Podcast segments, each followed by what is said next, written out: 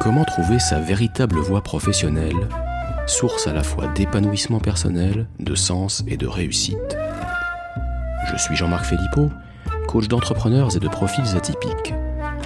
Dans Décalage, je vous fais rencontrer des personnes en recherche de la vie bonne pour elles-mêmes, ou bien qui accompagnent autrui dans une telle recherche. Des personnes qui vous inspireront et vous feront gagner un temps précieux dans la découverte, la construction de votre propre chemin ou de votre reconversion, selon vos talents, désirs et valeurs. Parce que la vie est trop courte pour tourner tel un hamster dans sa roue. Bonjour, aujourd'hui pour cet épisode de décalage, j'ai le plaisir et l'honneur de recevoir le colonel Guillaume de Cersec, qui sera également prochainement euh, l'un de mes confrères. Bonjour Guillaume. Bonjour Jean-Marc. Donc tu ne m'en voudras pas de passer tout de suite au tutoiement et de, m'adresser à toi de manière fort peu protocolaire parce que euh, tu as un parcours atypique, en, tout cas vu de ma norme à moi, qui t'aura amené à être euh, à, un moment de ta vie colonel dans la Légion étrangère et bientôt coach en entreprise ou dans les organisations. Je ne sais pas si quelqu'un avait déjà réussi ce, ce, ce, genre de prouesse. Alors, avant de te laisser te présenter, juste pour nos auditeurs, les deux raisons en fait qui font que j'ai vraiment pensé à toi tout, rapidement pour mon pour mon podcast. La première, donc c'est ça tient à ton parcours personnel, donc je dont je viens déjà de faire un petit peu le teasing. Et la deuxième raison, c'est que nous allons aujourd'hui parler euh, de la Légion étrangère et surtout du légionnaire. Et euh, ce que tu m'as appris, c'est qu'en fait, c'est un peu osé de le dire comme ça, mais dans la Légion, vous faites aussi une forme d'accompagnement. Alors ça, c'est les deux parties du menu de, notre discussion d'aujourd'hui, mais j'ai beaucoup trop parlé, donc je vais te laisser d'abord te présenter de la manière qui te conviendra. Merci Jean-Marc. Je suis euh, colonel dans l'armée de terre française. J'ai 50 ans. Euh, j'interviens euh, devant toi à titre personnel, hein, comme un témoignage. Je, ne suis pas là comme porte-parole ni de l'armée de terre ni de la, ni de la Légion étrangère. Alors je suis je suis Saint-Cyrien au départ du coup et ma carrière a eu deux, deux grands axes. Le, le, premier axe il est opérationnel. J'ai passé 11 ans dans les forces, comme on dit, c'est-à-dire dans des, dans des unités opérationnelles, dans des régiments. À cette occasion-là, euh, je, je, suis parti en mission euh, à l'étranger, à deux reprises en Afrique, euh, dans les Balkans et en Afghanistan. Et euh, j'ai toujours été euh, en situation de commandement. J'ai commencé comme jeune officier, lieutenant, commandant 30 lieutenants, et puis comme capitaine 150, et puis comme colonel, chef de corps d'un régiment de légion avec 1000 hommes. donc ça, c'est pour la partie opérationnelle. Et puis parallèlement à cela, euh, il y a une dimension RH euh, très forte dans ma carrière, puisque euh, j'ai fait de la formation beaucoup, avec un, avec un grand spectre euh, de personnes dont je me suis occupé. Il y avait eu du, tout jeune légionnaire lorsque j'étais à Castelnaudary, euh, du légionnaire qui venait d'arriver en France, qui parlait pas un mot de français, donc c'est vraiment un mode de un mode de fonctionnement dans la formation euh, qui est qui est très particulier, et jusqu'à euh, l'officier supérieur dans le cadre dans le cadre de l'école de guerre. Et, euh, et, je me suis rendu compte que je me réalisais beaucoup dans cette dans cette euh, fonction-là. Et puis euh, et puis de la RH également en administration centrale puisque j'ai servi à l'état-major de l'armée de terre dans ce domaine-là et actuellement et c'est ma c'est ma fonction aujourd'hui à l'état-major des armées. Alors comment devient-on déjà pour la première partie de ta de ta carrière comment devient-on officier dans la Légion étrangère? Déjà comment devient-on militaire?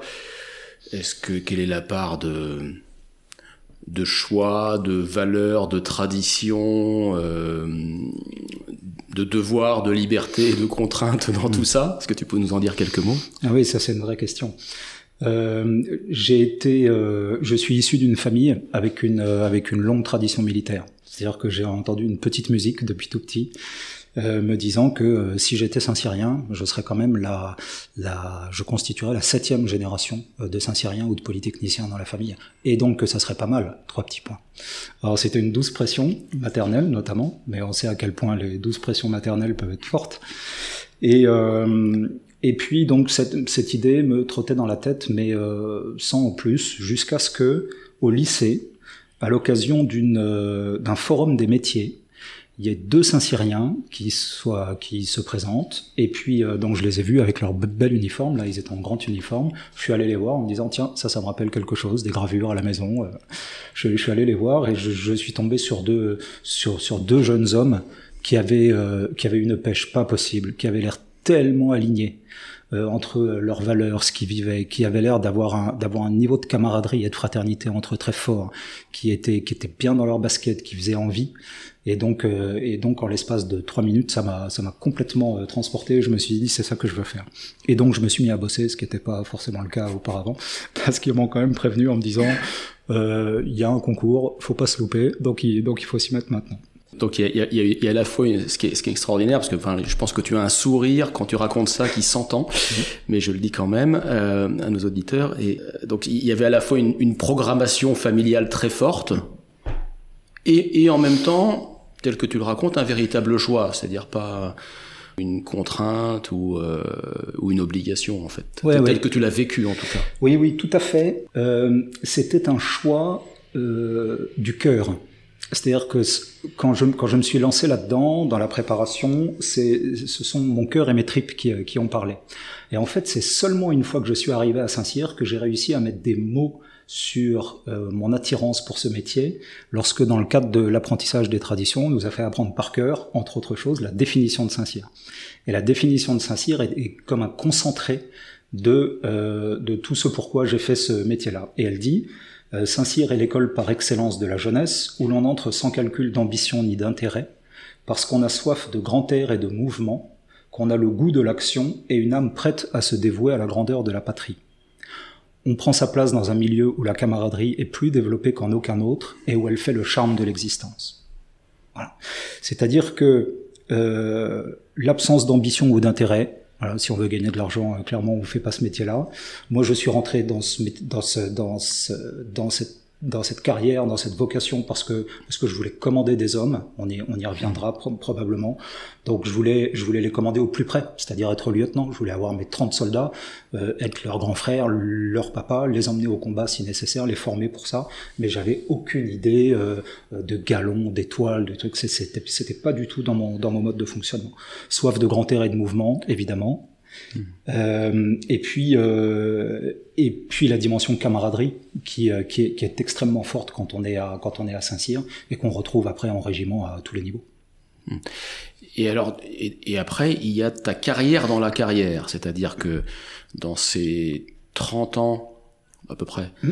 de carrière militaire, il y a je crois 9 ans dans la Légion étrangère. Alors comment là c'est une autre bifurcation. Hein. Euh, oui, oui, oui. Comment comment ça s'est passé euh, Comment comment t'es-tu retrouvé dans cette partie si spécifique en fait euh, des armées françaises? Oui, tout à fait. Alors quand j'ai quand j'ai je suis sorti de Saint-Cyr, j'ai choisi l'arme du génie. Et donc je suis allé me spécialiser pendant un an à Angers. Et à cette occasion-là, il y avait des il y avait des présentations. Donc les lieutenants qui étaient dans les différents régiments du génie venaient. Ils avaient 20 minutes en amphi devant tous les lieutenants élèves présents pour leur présenter le régiment dans, lequel il était, dans lequel il servait. Et, euh, et à cette occasion-là, il y a eu un lieutenant qui venait présenter le quatrième régiment étranger, donc un régiment de légion. À chaque fois qu'il y a étranger dans un sigle, ça, ça renvoie à la légion étrangère. Et, euh, et c'était à l'époque béni où PowerPoint n'existait pas, donc on passait des transparents. Et, euh, et il a commencé à passer euh, trois transparents sur des organigrammes et des trucs. Et puis à un moment, il a éteint le rétroprojecteur il a dit bon, euh, tout ça c'est naze. Maintenant, je, je, vais vous dire ce que c'est que la vie d'un officier à la Légion. Et là, il a parlé euh, avec son cœur, il a tout mis dedans, et il y a tellement d'émotions qui est passé, il a réussi à retourner euh, l'amphi de 80 lieutenants qui étaient en face de lui, qui en sortant avaient tous envie de partir à la Légion, tellement il avait, euh, tellement il avait apporté de choses. Qu'est-ce que tu en as retenu, que ce soit des, en termes d'émotions spécifiques ou en termes de messages? En termes d'émotions, c'était euh, une joie profonde, et pas une joie superficielle, mais une joie qui provenait du don et de ce qu'il apportait. Et c'était probablement particulièrement vrai dans le régiment dans lequel il servait, parce que le quatrième régiment étranger de Castelnaudary est le régiment d'instruction de la Légion. Et donc, euh, on y récupère des tout jeunes légionnaires qui viennent de passer les sélections à Aubagne, et on les, et, enfin des tout jeunes engagés volontaires, et on les transforme en légionnaires et, et on a quatre mois pour ça. Et c'est un moment qui est extrêmement fort d'un point de vue humain, parce qu'on se contente pas de leur apporter des savoir-faire techniques, tactiques, mais on leur apporte également des savoir-être Et ça, c'est ça, c'est une dimension qui m'a toujours beaucoup parlé. Et donc c'est à ce moment-là que d'un seul coup, ça t'a sauté aux yeux que c'était vers, vers la Légion que tu souhaitais te diriger? Ah oui, absolument, absolument. Et, euh, et ensuite, sur, donc, sur place, j'y ai passé sept ans comme officier subalterne, donc lieutenant et capitaine, qui est, qui est toujours un moment super, parce que parce que c'est là qu'on est au contact avec la troupe, avec ce qui fait vraiment, euh, avec ce qui fait vraiment la Légion.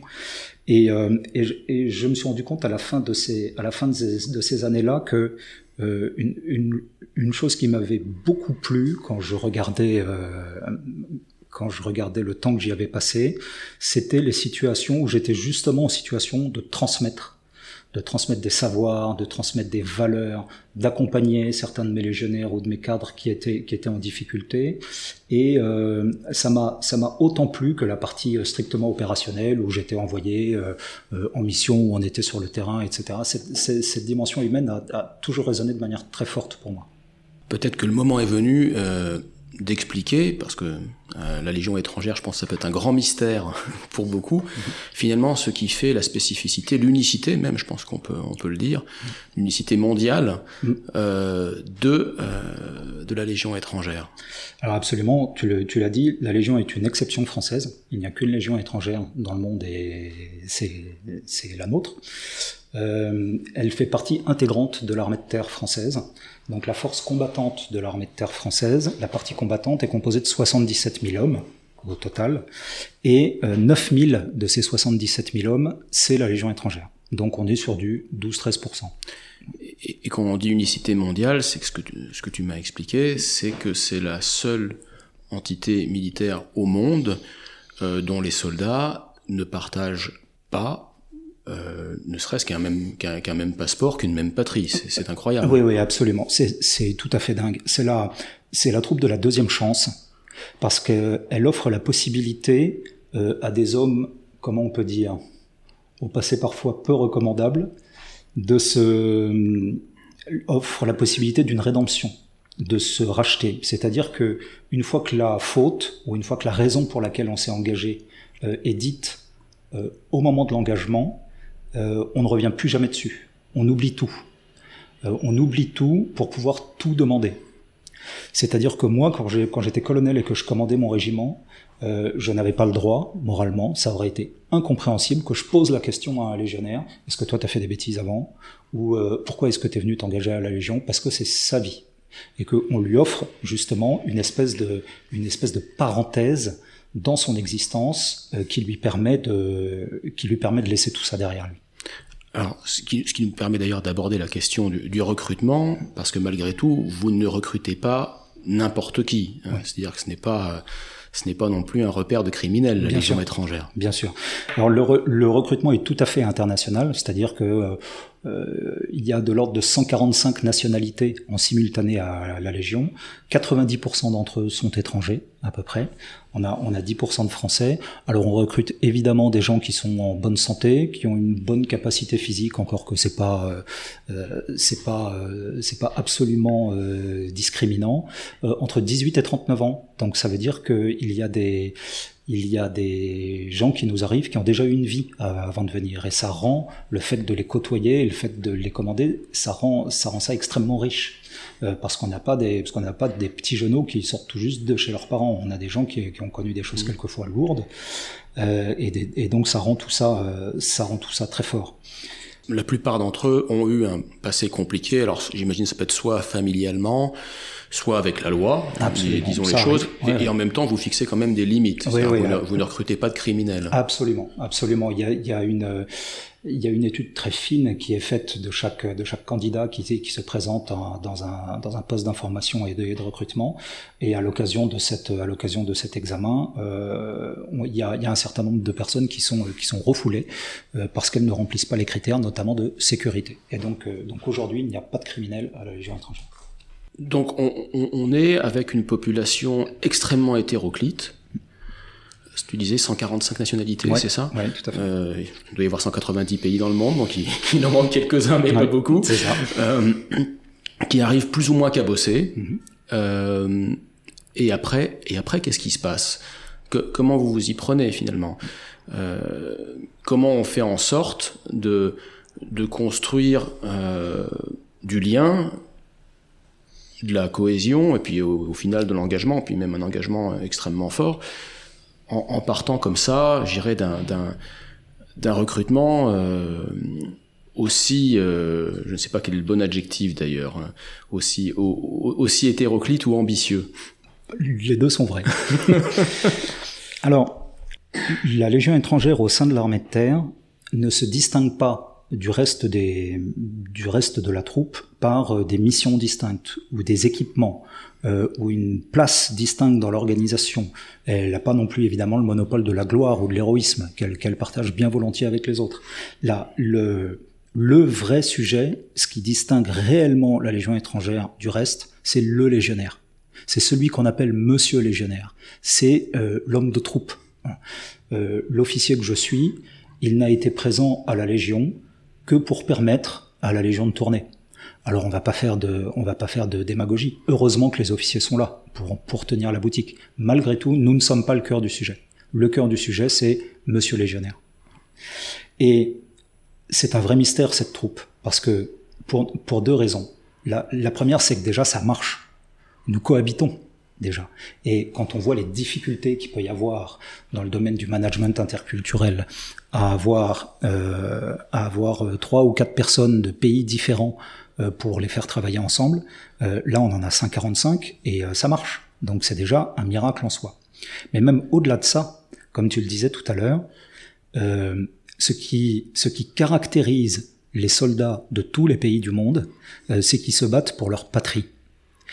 Et les légionnaires, euh, qui viennent de tous les pays du monde, donnent tout à une troupe qui défend une patrie qui n'est même pas la leur. Donc ça, c'est quand même incroyable. Et l'investissement des légionnaires euh, dans la dureté de l'entraînement, dans les opérations, euh, dans, le, dans leur aptitude à risquer leur vie, est souvent plus importante que celle qu'on trouve chez des soldats qui défendent leur propre pays, ce qui est quand même assez dingue. Et ce qui pose la question du, mais en fait, comment ça marche? Comment on crée cet engagement Exactement. Exceptionnel. Hein. C'est tout à fait. Un engagement militaire, c'est toujours exceptionnel parce que ça peut aller jusqu'au don de sa propre vie. Absolument. Et là, encore plus exceptionnel parce qu'il n'y a pas ce carburant euh, de base mm. qui est celui de la défense de son pays. absolument. Euh, dans l'armée, de manière générale, euh, la cohésion, la fraternité, la solidarité, euh, c'est pas des options, c'est pas un luxe, parce que euh, en opération, tout déficit de fraternité euh, se traduit par un échec de la mission et potentiellement par la mort, euh, par la sienne propre et par, et par celle de ses camarades. Mort qui en soi est pas inacceptable. Elle est même, elle est même consentie et respectable si la réussite de la mission en opération est à ce prix. En revanche, euh, une mort qui serait la conséquence d'un déficit de fraternité ou de professionnalisme, elle pour le coup est tout à fait inacceptable. Alors au quotidien, comment on va la créer cette fraternité ou, euh, ou cette cohésion? C'est-à-dire qu'au départ, on partage rien euh, entre nous, si ce n'est le fait d'être cabossé, d'avoir eu tous des, des, passés plus ou moins difficiles et plus ou moins avouables. Hein. Il peut même, alors, je sais pas, des émotions de fond, de, de, culpabilité ou de honte ou d'autres choses difficiles comme ça. Absolument. Euh, et alors au quotidien, comment est-ce que vous vous y prenez pour, pour construire ça de toutes pièces? Alors, le premier point, c'est que le, la fraternité figure dans le code d'honneur du légionnaire. Le code d'honneur du légionnaire, pour faire un parallèle avec l'entreprise, ça pourrait être une charte de bon fonctionnement ou d'éthique. Euh, le, le, premier article du code d'honneur du légionnaire définit le légionnaire. C'est ce qu'il est. Légionnaire, tu es un volontaire servant la France avec honneur et fidélité. Et immédiatement après, le deuxième des sept articles dit chaque légionnaire est ton frère d'armes, quelle que soit sa nationalité, sa race ou sa religion, tu lui manifestes toujours la solidarité étroite qui doit unir les membres d'une même famille. Waouh Alors ça, ce sont de très beaux principes, mais concrètement, le, premier jour, euh, ça c'est de la bonne théorie. Ouais, c'est vrai. Mais comment est-ce qu'on passe Comment ça s'incarne et comment euh, comment on fait en sorte que ça marche Parce que c'est très beau. Euh, c'est vrai. Quand tu dis ces deux premiers articles. Euh, mais, alors, mais très concrètement et, très, et plus prosaïquement aussi, j'imagine, comment ça se passe? Alors, il y a deux grands moyens. Le premier moyen, c'est l'effort commun. Parce que le légionnaire qui s'engage dès son premier jour à Castelnaudary. Il commence à connaître la dureté de l'entraînement, la soif, la faim, l'épuisement, la douleur, le manque de sommeil, le trop froid, le trop chaud, et tout ça vécu en commun sert à euh, créer une, euh, une, fraternité, une cohésion. Et ensuite, la deuxième, euh, le deuxième grand moyen dont nous nous servons, nos anciens disaient que les grandes vertus s'acquéraient par la répétition de petits actes. Eh bien, en fait, pour chaque activité, dès l'instruction, les légionnaires sont binommés ou trinommés et chaque légionnaire est rendu responsable des résultats de euh, son binôme ou de son trinôme. Petit exemple. Les légionnaires, pendant leur instruction, qui dure quatre mois, euh, ils sont notés. Ils ont un certain nombre de tests. Euh, donc, ils ont des tests de français, de sport, de combat, de transmission, que sais-je encore, de secourisme, de tir. Et il serait injuste pour les tests de français notamment, qui est euh, le même barème pour tout le monde. Parce que quelqu'un qui est francophone comme toi et moi, dont c'est la langue maternelle, euh, aurait une super note, euh, là où le chinois, dont, les, dont les repères culturels sont très différents des nôtres, aurait une, aurait une note pourrie. Donc ça ça serait pas juste, ça générerait une frustration chez les légionnaires. Et eh ben, un bon moyen de, de, de créer la, la, fraternité entre eux, c'est de mettre un Français avec un Chinois et un Vénézuélien, par exemple, et on dit aux Français à la fin des quatre mois, ta note de français sera la moyenne des notes de tes deux camarades. Et de cette manière-là, on passe par l'intérêt bien compris du légionnaire. Donc on n'est pas dans une logique d'incantation, d'exhortation de grands mots, déjà parce qu'ils ne les comprendraient pas au mmh. début, parce que, mmh. parce que la plupart d'entre eux arrivent sans, sans parler français, mais on passe par leur, on passe par leur intérêt propre et avec une fraternité qui est déjà créée au niveau des plus petits sous-ensembles qui soient, donc un, binôme, un trinôme. Absolument. Alors une fois qu'on a créé ce lien, donc prélude à la cohésion et à, l'engagement euh, des légionnaires et des troupes, une fois qu'on a créé cette fraternité, se pose la question finalement euh, du cadre ou de ce qu'on appellerait dans d'autres types d'organisations le management. Et à propos du cadre, euh, tu m'as cité cette phrase cette citation assez inattendue, je dois le dire, pour moi, de Lacordaire, qui était plutôt un, un, révolutionnaire de 1848, mmh. euh, qui a dit, je crois, je vais essayer de la citer mot pour mot, euh, entre le fort et le faible, c'est la liberté qui opprime et le cadre qui affranchit. Absolument. Pour moi qui suis tellement attaché à la notion de liberté, entendre la liberté qui opprime, ça m'interpelle profondément et en même temps entre le fort et le faible, que la liberté puisse opprimer, oui je le conçois, et comment alors est-ce que le cadre peut affranchir? Alors, pour, euh, pour réussir à bien comprendre cette phrase, j'avais eu recours à une, euh, à une comparaison avec deux enfants qu'on met dans un parc. Deux, deux petits garçons qu'on met dans un parc, un de un an et un de trois ans. Et euh, si on les laisse sans aucune espèce de, cadre ou de loi ou de, ou de prescription, au bout d'un moment, celui de 3 ans va s'asseoir sur la tête de celui d'un an et lui taper dessus à coups de râteau, parce que c'est comme ça que ça fonctionne. Euh, à l'inverse, euh, si on met un cadre en disant au grand qu'il doit avoir une attitude respectueuse et aimante de celui qui, qui est petit, eh ben ça permettra au petit de s'épanouir, et c'est plutôt le fort que ça contraindra. Eh ben en fait, c'est un peu le, même système. On, on, se représente parfois que la, que la loi est, est un instrument de domination du faible par le fort, mais en fait, à la Légion, en tout cas, où l'autorité s'exerce de manière très forte, tout ce qui peut exister comme cadre, euh, la loi, le règlement, euh, les usages, en fait, ils ont surtout pour conséquence de protéger euh, le plus fragile. Et le plus fragile, c'est le plus jeune légionnaire, c'est le blessé, c'est le puni, qui est souvent en état de, fragilité euh, psychologique. Et ça se traduit par des, par des pratiques managériales très simples et très claires, notamment dans l'appellation des gens. Euh, on n'appelle pas euh, un légionnaire n'importe comment. Les règles sur le tutoiement et le vouvoiement sont très strictes. Euh, l'usage des grades. Est-ce que j'utilise le grade ou le nom de famille pour, pour appeler quelqu'un? L'interdiction absolue d'utiliser des diminutifs euh, un peu railleurs ou qui peuvent être considérés comme euh, qui peuvent être considérés comme dégradants par ceux qui en sont les, les destinataires. ça, ce sont des pratiques qui en fait sont assez sont assez libératrices. Et je, je rajouterais l'existence de soupapes, parce qu'en fait, à la Légion, la parole sur la forme est très cadrée, c'est-à-dire que les légionnaires se mettent au garde à vous, ils demandent l'autorisation de poser une question, enfin vraiment ça, ça rigole pas. En revanche, euh, le fond est très libre. Euh, les soupapes existent en particulier euh, pendant, les, pendant les soirées festives qu'on passe avec nos légionnaires, et en particulier le soir de Noël et le soir de Cameron, qui est le, 30 avril, qui est la, grande fête de la, Légion. Et pendant ces soirées-là, je devrais dire pendant ces nuits-là, parce que, parce que ça dure souvent tard dans la nuit, euh, la, la, parole est très libre vis-à-vis des chefs. Et donc tous les officiers, euh, colonels en tête, se, se mêlent aux légionnaires, euh, et c'est le, le moment pour eux euh, de rigoler, de boire des coups. Euh, comme, comme les légionnaires sont souvent affectueux quand ils apprécient leur chef, ils nous disent plein de trucs sympas. Et puis moi j'avais une, j'avais une habitude quand j'étais quand j'étais chef de corps, colonel, et que j'avais des moments un peu comme ça à bâton rompu avec les, avec les légionnaires, c'était de leur dire tiens, si j'avais une baguette magique, Qu'est-ce que je devrais changer dans le régiment? Et, euh, et, un jour, un de mes légionnaires euh, me dit euh, Vous, mon colonel.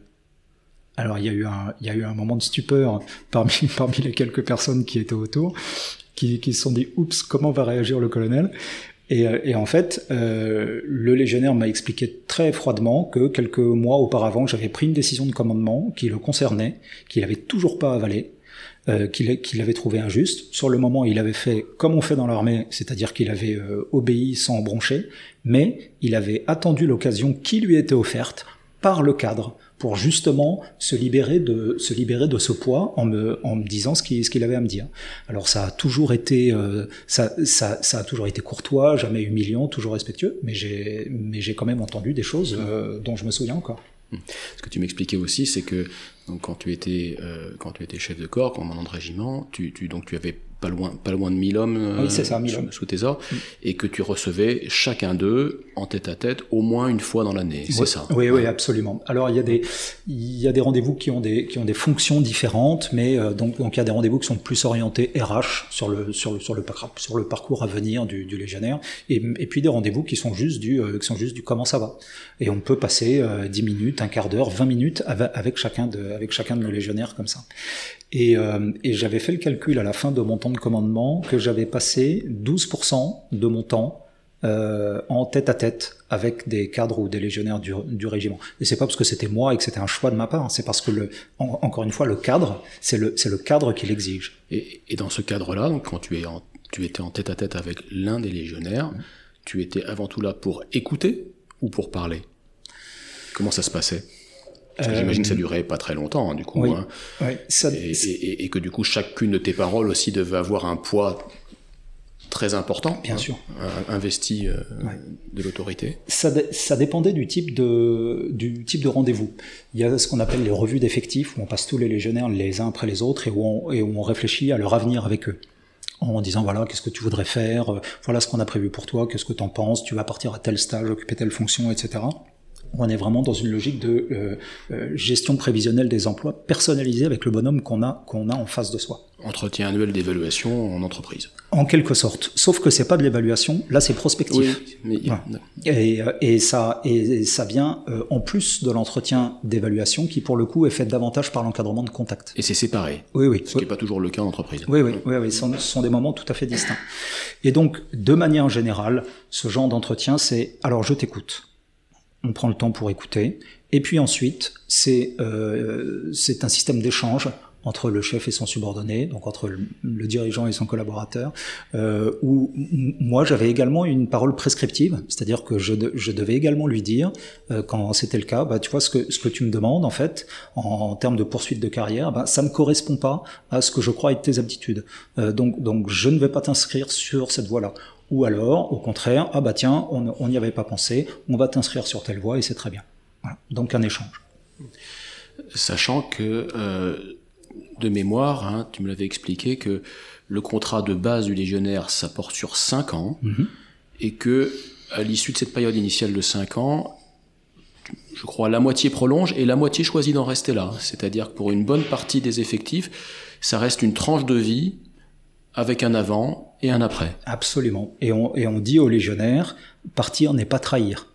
C'est-à-dire que c'est la, la Légion étrangère qui a mis en place ce, ce système de contrat reconductible. Donc le premier contrat est de 5 ans, et puis ensuite ça peut être 1, 2, 3 ans euh, re- reconductible pendant, euh, pendant 30 ou 35 ans de carrière. Euh, donc euh, un contrat, euh, il faut être deux pour le passer. Donc le jour où le légionnaire, euh, quand on lui dit stop ou encore, il dit stop, eh ben, on lui demande quand même euh, ce qu'il ferait rester, parce que nous, dans une logique de, dans une logique de gestion des effectifs, euh, on a investi lourdement sur lui en termes de formation en début de carrière. C'est normal qu'on essaye d'avoir le retour le plus long possible. Euh, mais mais s'il veut veut partir après un pré-échange avec lui, réalisé par sa chaîne hiérarchique LDRH, bon bah il part et puis il part avec les honneurs, c'est-à-dire que on le on le fiche pas dehors. J'imagine bien sûr que chaque histoire est différente, chaque histoire est spécifique. Est-ce qu'il y a malgré tout des, des, patterns, euh, je sais pas comment dire en français, mais des, euh, des, archétypes finalement de parcours euh, d'avant et d'après, euh, euh, et, que finalement que, représente le passage à la Légion pour pour ces hommes? On considère que sur les 9000 légionnaires, il y a 9000 bonnes raisons de s'engager, parce que chacun a la sienne, et que c'est un, et que en plus on ne la connaît pas. Voilà, on, on la connaît pas réellement et on n'a pas le droit de lui, de lui demander. Néanmoins, on peut établir, enfin, moi j'ai établi une forme de, de typologie. Le, le premier grand type de légionnaire, il vient parce qu'il a faim. Euh, ça, ça a été une vraie découverte pour moi, qui n'avait jamais réellement eu faim en, vivant dans la société d'abondance euh, dans, la, dans, laquelle nous sommes et venant d'un milieu privilégié. Euh, un jour, j'étais sur le terrain avec un légionnaire et nous avions été, euh, nous avions été ravitaillés avec une nourriture particulièrement mauvaise quand j'étais en quand j'étais en Afrique. Et donc je suis allé faire le tour du coin des légionnaires au moment du repas pour euh, parce qu'on sait que le moral est au fond de la gamelle. Donc pour voir comment allait leur moral parce que je savais que la gamelle était pas très était pas très bien remplie. Et il y a il y a un légionnaire albanais de ma de ma section qui me dit mais euh, mon lieutenant moi pas toujours toujours eu chose à manger dans gamelle. Donc si moi chose à manger dedans ça toujours bon pour moi. Quelle leçon et en fait, ces, légionnaires arrivent dans un, dans un souci d'intérêt, mais euh, ça ne pose aucune espèce de problème. C'est de tout temps, euh, des gens, des jeunes hommes sont venus s'engager à la Légion étrangère parce qu'ils avaient faim, et au moment de se conduire en héros, ils sont pas moins conduits en héros que les autres. Donc c'est donc c'est pas c'est pas un sujet euh, pour nous. Le, la deuxième, euh, le deuxième type de raison, c'est euh, je fuis quelque chose. Alors ça peut être la justice, en effet, de son pays. Euh, ça peut être également une situation qui me fait honte. Ça peut être une trahison euh, amoureuse, amicale, professionnelle, sociale. Donc il y a donc il y a tous les cas de figure, mais il peut y avoir cette idée de je, je laisse quelque chose derrière moi. Et puis, euh, et puis la troisième, euh, la troisième grande famille de, raisons, je dirais que ça, ça relève du euh, je veux me prouver quelque chose. Est-ce que je suis capable de? J'ai, il y avait un sous-officier que j'aimais beaucoup, qui qui un jour vient me voir dans mon bureau lorsque j'étais capitaine et que je commandais ma compagnie. Et, euh, et, il vient me voir très ému, il était en grande tenue alors que c'était au moment de partir en vacances, en permission. Alors je lui dis mais chef, pourquoi vous êtes dans cette, dans cette tenue-là? Il me dit bah parce que je venais vous rendre compte que je vais retourner voir mon père, euh, qui m'a toujours dit que j'étais un pauvre type. Et là j'ai réussi euh, mon réussi mon examen de sous-officier supérieur à la Légion étrangère, et donc je vais aller lui prouver qu'il s'est trompé.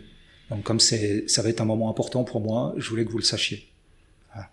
Donc on a ce genre de, on a ce genre d'histoire très très forte et très belle où on, où on, mesure tout ce qu'il peut y avoir de rédemption et de et de capacité à la, à la reconstruction chez les gens un peu cabossés qui nous arrivent.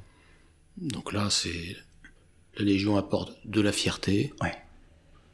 de l'honneur, et tu m'avais dit aussi de l'amour. Eh oui. Ce qui n'est pas forcément un mot qu'on s'attend à trouver. Oui, oui, c'est tout à fait vrai. Je, pour expliquer euh, comment la Légion fonctionne, avec toutes les, avec tous les, tous les handicaps avec lesquels elle part au départ du coup, dont on a parlé. Des gens qui sont, euh, qui, arrivent avec un passé quelquefois un peu compliqué, euh, qui viennent de beaucoup de nationalités et de cultures différentes, quelquefois en parlant pas un mot de français, avec des motivations très différentes les uns des autres. En fait, ça ne devrait pas marcher. Et ce qui fait que ça fonctionne, c'est la, c'est, je pense, la, la mise en place de quatre liens le, premier lien, c'est euh, celui qu'on permet aux légionnaires de recréer avec lui-même. J'avais un, j'avais un instructeur quand j'étais à Saint-Cyr qui était lui-même officier de légion et qui nous avait dit un jour euh, les légionnaires, non pardon, les officiers de légion sont les dompteurs de leurs hommes. Alors, ça m'avait quand même un peu, euh, ça m'avait quand même un peu chagriné et je lui avais dit, parce que je doutais de rien, euh, je, lui avais dit, mon capitaine, je, suis un peu embêté parce que on, dompte euh, des bêtes sauvages, des animaux, euh, des étrangers qui viennent s'engager pour la France. ça, ça, me gêne un peu que vous les appeliez comme ça. Et il m'a répondu, en fait, c'est parce que il ne s'agit pas de dresser des hommes, mais de les amener à se redresser. C'est-à-dire que les hommes qui nous arrivent tout cabossés, et moi je l'ai constaté, je l'ai, je l'ai vu de mes yeux, la première fois que j'ai vu la première section de, jeunes engagés volontaires qui m'a été présentée par mon adjoint sur la place d'armes, eh ben ils étaient pas très beaux à voir. Ils avaient, euh, ils avaient les épaules en dedans, le regard fuyant, euh, euh, ils, ah, ils donnaient pas envie, quoi. Hein. Et euh, rien que six semaines plus tard, après les avoir emmenés, crapahutés sur le terrain, les avoir fait vivre et souffrir ensemble, et après qu'ils aient eu, le, qu'ils aient eu cet honneur de se remettre leur képi blanc, je les ai de nouveau passés en revue, et là c'était là c'était pas la même troupe. Là pour le coup ils soutenaient mon regard, ils étaient ils, étaient redevenus euh, fiers d'être des hommes. Euh, ils avaient une allure euh, mâle et altière comme euh, comme on, comme on peut dire. Et, euh, et, et c'était très impressionnant. Et donc cette, cette transformation psychique, je l'ai je, je l'ai constaté physiquement sur sur ces hommes que j'ai commandés. Donc le lien avec soi-même, première étape. Voilà. la deuxième étape, c'est le, lien avec les autres. Donc c'est un lien horizontal, c'est celui qui fait que chaque légionnaire est le frère d'armes de, son camarade. La, la troisième étape, c'est euh, le lien entre, euh, c'est le lien managérial en fait hiérarchique entre les entre les chefs et les subordonnés, entre entre les managers et les collaborateurs. Ce mode de commandement à la Légion, il repose sur une sur une alchimie particulière, qui est un qui est un mélange, je crois, unique euh, entre l'exigence et la bienveillance. C'est-à-dire que les deux sont indissociables. Parce que si dans le cadre de votre commandement, vous ne pratiquez que de l'exigence, ça devient de la tyrannie. C'est de la persécution. C'est de la persécution. Ça ne dure pas. Et on ne fait pas adhérer, euh, adhérer durablement, on ne fait pas adhérer durablement euh, des personnes par la tyrannie. Ça marche pas. Et on les fait surtout pas donner leur vie euh, de cette manière-là. Et à l'inverse, si vous n'appliquez que de la bienveillance sans de la, sans hmm. de l'exigence, c'est de la complaisance. C'est de la complaisance. Et ça, bah alors déjà, si la Légion était complaisante, ça euh, se saurait. Mais en plus, elle n'aurait pas les résultats qu'elle a depuis bientôt 200 euh, ans, euh, surtout dans un milieu aussi abrasif et terrible que peut l'être euh, la guerre ou un conflit. Et je, rajouterais que ce débat entre la bienveillance et l'exigence, en fait, n'en est pas un, parce que dans le, dans le domaine militaire, l'absence d'exigence ou une moindre exigence, c'est une faute morale en plus d'être une faute professionnelle.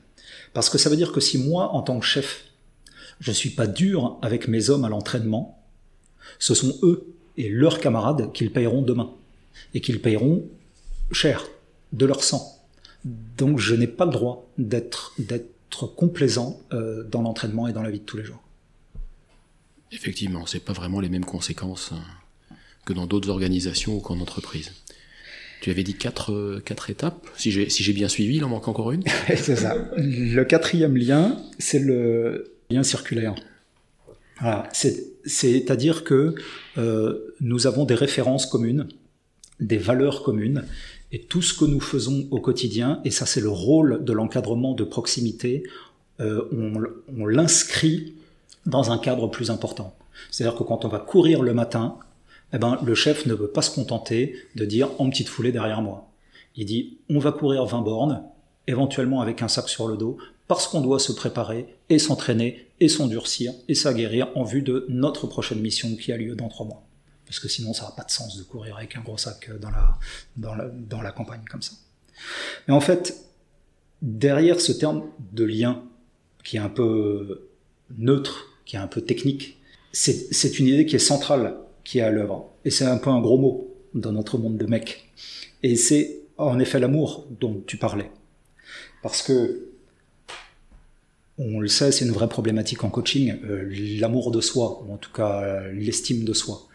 Euh, c'est une chose qui est centrale pour pouvoir déployer ses ailes.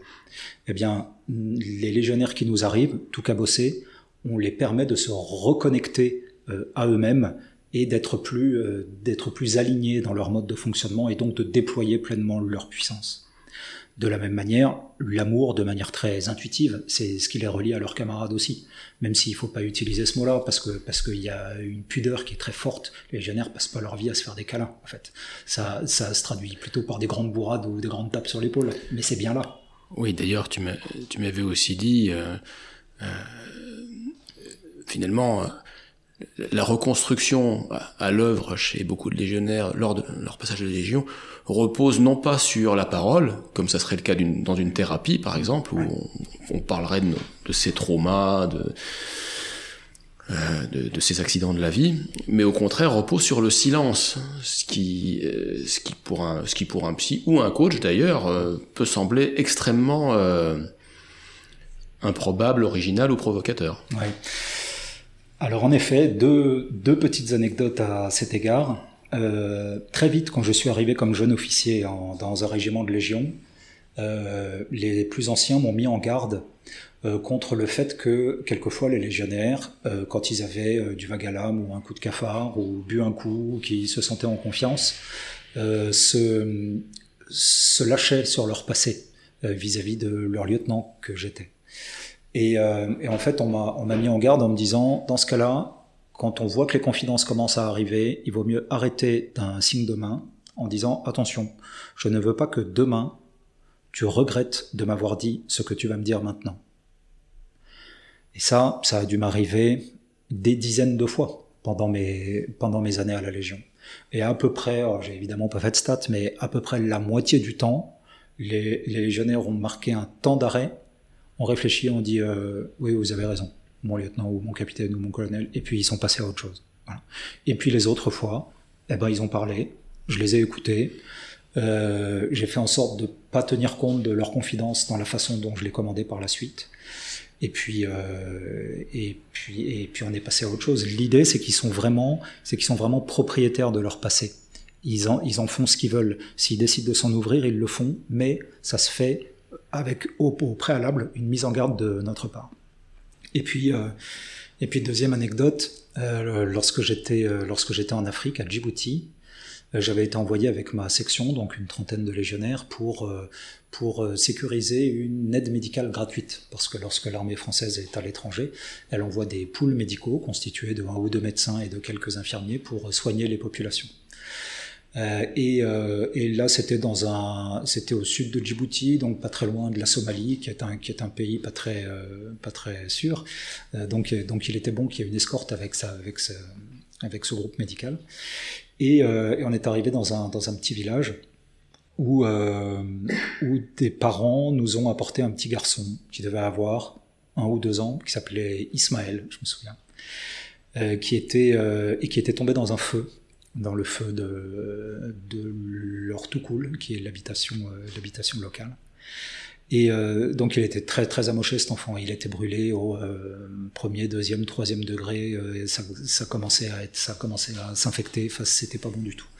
Donc le médecin s'en occupe, il désinfecte tout ce qu'il peut désinfecter, et puis il me demande un, il me demande un légionnaire pour euh, soulager ses infirmiers qui avaient d'autres soins à faire, pour pour tenir le petit Ismaël dans une bassine.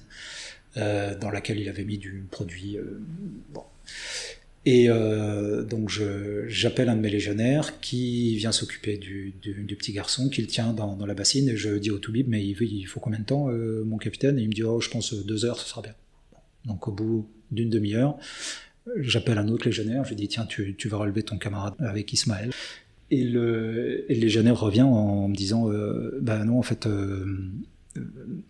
Kouméanou s'appelait le premier légionnaire. Kouméanou veut pas. Alors, euh, je regarde en direction de Kouméanou, qui était une espèce d'armoire à glace, donc ce qui explique probablement que le deuxième légionnaire n'ait pas insisté, euh, et, qui, et, qui tenait les mâchoires serrées et de façon très concentrée cet enfant dans, dans, le, dans, le bac. Tous ses sens étaient agressés. Euh, il hurlait, Ismaël. Il, a, il, a, il avait la peau qui était complètement brûlée, donc qui était rugueuse. C'était, c'était terrible. Il sentait pas bon. Euh, à voir, c'était épouvantable. Donc, euh, donc vraiment, le, vraiment pour, pour nous c'était, c'était difficile. Et puis une demi-heure après, j'envoie un deuxième légionnaire en me disant bah là il en a peut-être marre. Pareil, le deuxième légionnaire revient en me disant euh, mon lieutenant il veut pas. Et puis ainsi de suite. Et en fait, Kouméanou est resté les deux heures à tenir, à tenir Ismaël. Et puis le soir, je me suis rendu compte au dîner qu'il était quand même qu'il était quand même touché par ce qu'il avait vécu. Donc, euh, donc je, demande à, je demande à mon adjoint à quelle heure il était prévu de monter la garde cette, cette nuit-là. Mon adjoint me dit euh, entre 2h et 3h du matin. Donc je me suis levé à 2h. Je vais voir Kouméanou qui montait la garde euh, avec, son, avec son fusil face à la nuit de ces, de belles nuits comme l'Afrique sait nous en offrir. Et puis j'arrive à côté de lui et je lui dis Ça va? Et là, grand silence. Puis c'est passé une, deux minutes que j'ai trouvé longue. Et euh, il a sorti une photo de sa poche où on le voyait euh, quelques années auparavant avec les cheveux longs. Ça faisait bizarre de le voir avec les cheveux longs. Et puis avec un, avec un bébé dans ses bras qui avait euh, à peu près cet âge-là, à peu près l'âge d'Ismaël. J'ai regardé la photo, il me l'a reprise, il l'a remise dans sa poche. Et puis j'ai attendu la fin de sa garde pour savoir s'il y avait d'autres choses qui devaient venir. Et puis il n'y a rien d'autre qui est venu. Euh, eh bien, dans la vie de ce légionnaire-là, il y, a eu un, il y a eu un avant et un après cet épisode. Enfin, dans sa vie de soldat, en tout cas. Il était, bon, parce que comme dans toutes les organisations, euh, il y a une courbe de Gauss de la qualité professionnelle des gens. Hein. Donc vous en avez qui sont pas terribles, vous en avez qui sont super, puis vous avez un ventre mou. Lui, il était plutôt euh, en bas de ventre mou. Donc c'était pas une, pas une star. Et puis, et puis à partir du lendemain, euh, il s'est totalement révélé et il a déployé ses ailes. Euh, je n'ai aucune idée de euh, ce qui s'était passé, si ça avait un lien avec la raison pour, le, pour laquelle il s'était engagé, c'était lui qui était parti, si on l'avait mis dehors. Voilà. Et à la limite, c'était pas mes affaires. mais. C'est resté un mystère. Ouais. Et par contre, on parlait d'amour. Voilà. Et donc, on l'a amené à faire une chose qui le dépassait et qui sortait probablement de sa mission, parce qu'il ne faut pas oublier que la mission de la section, c'était sécuriser l'aide euh, médicale gratuite. Donc il s'agissait, s'il y avait des, il s'agissait de défendre le convoi en quelque sorte. Là, on a fait plus que ça. On a fait plus que ça, et il a fait un. Je pense qu'il a gagné en humanité cette nuit-là, ce jour-là. C'est ce qui lui a permis après de, de devenir quelqu'un de tout à fait neuf. Donc ça a été un vrai processus. Et la Légion, ça permet également ce genre de choses. Eh bien Guillaume, il me reste à te remercier pour, euh, pour ce témoignage euh, vraiment très inspirant et, tellement éloigné de, euh, de mon quotidien en tout cas et probablement de celui de, la majorité de nos auditeurs et à te souhaiter bonne chance pour la reconversion à venir. ceci dit, il me semble que les qualités requises pour, pour réussir en tant que coach, tu n'en manques pas. Merci beaucoup Jean-Marc. Si vous avez aimé cet épisode, notez ce podcast sur votre plateforme d'écoute, Apple Podcast, Spotify, Deezer ou autre, et commentez-le, en particulier si vous utilisez Apple Podcast. Cela nous aidera en effet à progresser en termes d'audience. N'hésitez pas non plus à me faire part de vos commentaires ou à me suggérer de nouveaux invités en me contactant par email ou bien via LinkedIn. À très bientôt!